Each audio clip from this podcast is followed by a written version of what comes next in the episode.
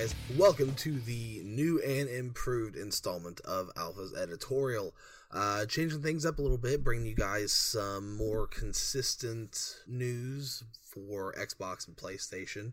So, what I mean by Xbox and PlayStation news is I'm going to give you guys the lowdown on what games with gold and PlayStation Plus games are for the month. So for Xbox, we have Bloodstained Curse of the Moon. Uh, that is available from the beginning to end of February. We have Super Bomberman R, February 16th to March 15th. Unfortunately, we are past the point for Assassin's Creed Rogue to be available for anyone, but that was an Xbox 360 title that was only available until the 15th. But now we have Star Wars Jedi Knight Jedi Academy available. Another little tidbit of information those of you that subscribe to the Xbox Game Pass, you now have the opportunity to play Crackdown 3, which is an Xbox exclusive. So, as you know, any Xbox exclusive comes straight to the Xbox Game Pass. So, Crackdown 3 just came out uh, within the past week, ready for you to install and play whenever you want. Going over to PlayStation, this month on PS4, we have For Honor and Hitman the Complete First Season available with your PlayStation Plus membership. If you're looking for some new games to play and you don't want to spend any money on them, make use of the subscriptions that you're already paying for and get you some free games this month, guys. So, moving on with pretty interesting collector video game news a Super Mario Brothers NES cartridge that sold for over a hundred thousand dollars. Now, before you go and grab your copy out of your mom's, brush it off or whatever, this was a very specific copy. Nintendo released their NES systems with Super Mario Brothers very sparingly to begin with. They started in major cities like New York City, Chicago, until eventually the NES was released across the country. With these systems came a specific version of this game which was sealed using a plain black sticker that just said Nintendo on it. Some flat and some were glossy. Uh, the difference in the two is one was 1985, one was 1986. Now, this copy of the game was the 1986 copy with the glossy sticker. The box is still in pristine condition, sealed with the game cartridge and the manual. Now, just like with comics and everything else, these all have a grading system. This was graded at a 9.4, which is a mint condition game. That is why it was sold for over $100,000 to a group of collectors who have the sole intentions of holding onto this game, hoping that it gains value in the future. So, if somehow you manage to have one of these lying around, you might want to jump on the market. With there not being a super high demand for these, you may not get the $100,000 out of it, but you're looking to get a pretty substantial penny out of it. So who knows? Maybe you've seen one of these, maybe you had one of these. Uh, let me know because I'd love to talk to someone who had one of the, for lack of better phrasing, trial versions of the Nintendo system. Some more retro ish news. Uh, Marvel's Contest of Champions is the mobile game that people have been playing for two, three years now. I'm not entirely sure just how long this game has been going, uh, but it's a it's a fighting style Marvel game uh, that's on your phone. You can buy or unlock various other champions as you play the game, but it is now an arcade cabinet in Dave and Buster's locations.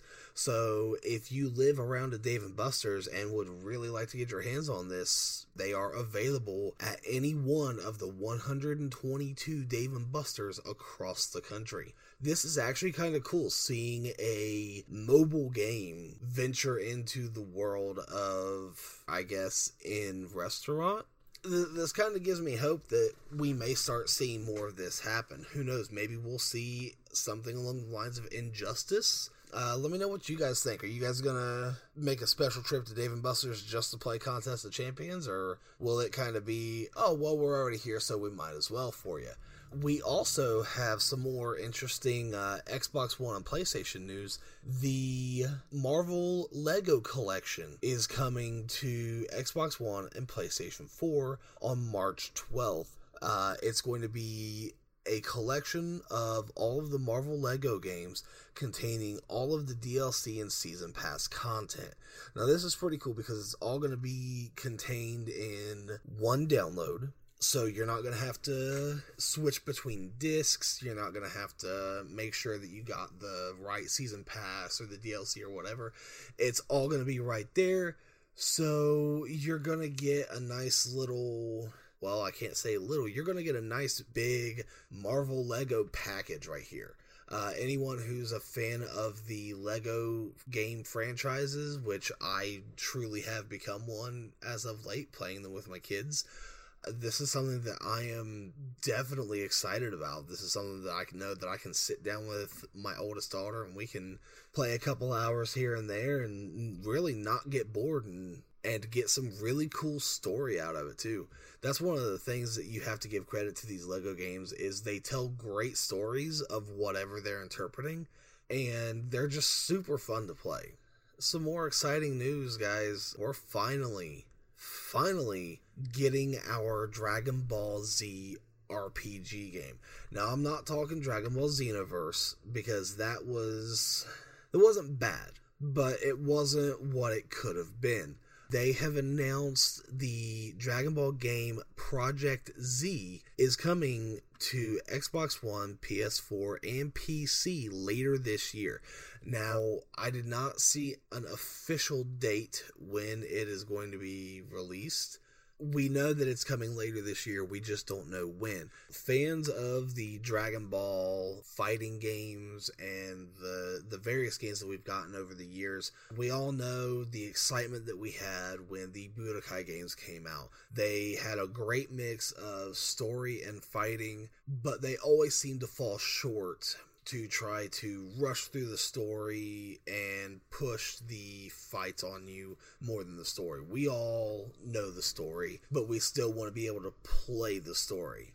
Budokai Tenkaichi 3 was probably the best one in the whole series to intertwine the two and give us probably the best mix of all of this available. Now we progress on from there to the Xenoverse games, which let you make your own character, which is cool that you can make your own Saiyan character, your own Namekian, you know, so android, so on and so forth. But it's it still wasn't quite what we've wanted. This is going to be a Dragon Ball Z RPG, you are playing as Goku and going through the stories as Goku. Yes, we know the stories. Yes, we know how the fights end. But that doesn't mean that we don't want to play those stories. We have always wanted to play those stories, and now we're finally going to get that chance, guys. With with this game and the trailer that we see and everything, it's a beautiful looking game. Graphics engines are only getting better and better, but this feels like you are playing through episodes of Dragon Ball Z. We've been waiting so long, and now we're finally going to get this, and I really hope that it lives up to the hype and to the expectations that everyone is going to have for this game. Now, I can't really say much about it because there's not a whole lot of information about it, just that you're going to be Goku playing through the story outside of that, you know, we have some really great screenshots of Super Saiyan Goku, Goku fighting Piccolo, Goku fighting Nappa, and I, am excited. I don't know if you guys are, but I'm excited for this, and this is definitely going to go on pre-order, and I'm definitely going to end up playing the absolute living crap out of this. Uh, by the time you guys are listening to this, I am probably balls deep in Anthem right now. But because I'm not yet, I can't exactly tell you how the gameplay is and how it differs from the demo. But next week's segment, you can count on hearing about the differences and what I like and what I don't like about the full game so far that I've played it. You may even hear some of my opinions about Crackdown 3 if I ever get off of Kingdom Hearts to play it. Speaking of which, there is a Keyblade pointed at my head, dragging me back to the game. So, uh, I'm going to wrap this up. Guys, thank you for listening. Let me know what you guys thought about the, the Contest of Champions cabinet coming to Dave and Buster's. Let me know if you guys have had any luck coming across old, valuable Nintendo games or whatever. I'd love to hear stories like that and talk to you guys about that. But until next time, this has been Alphaspecter with Alpha's Editorial.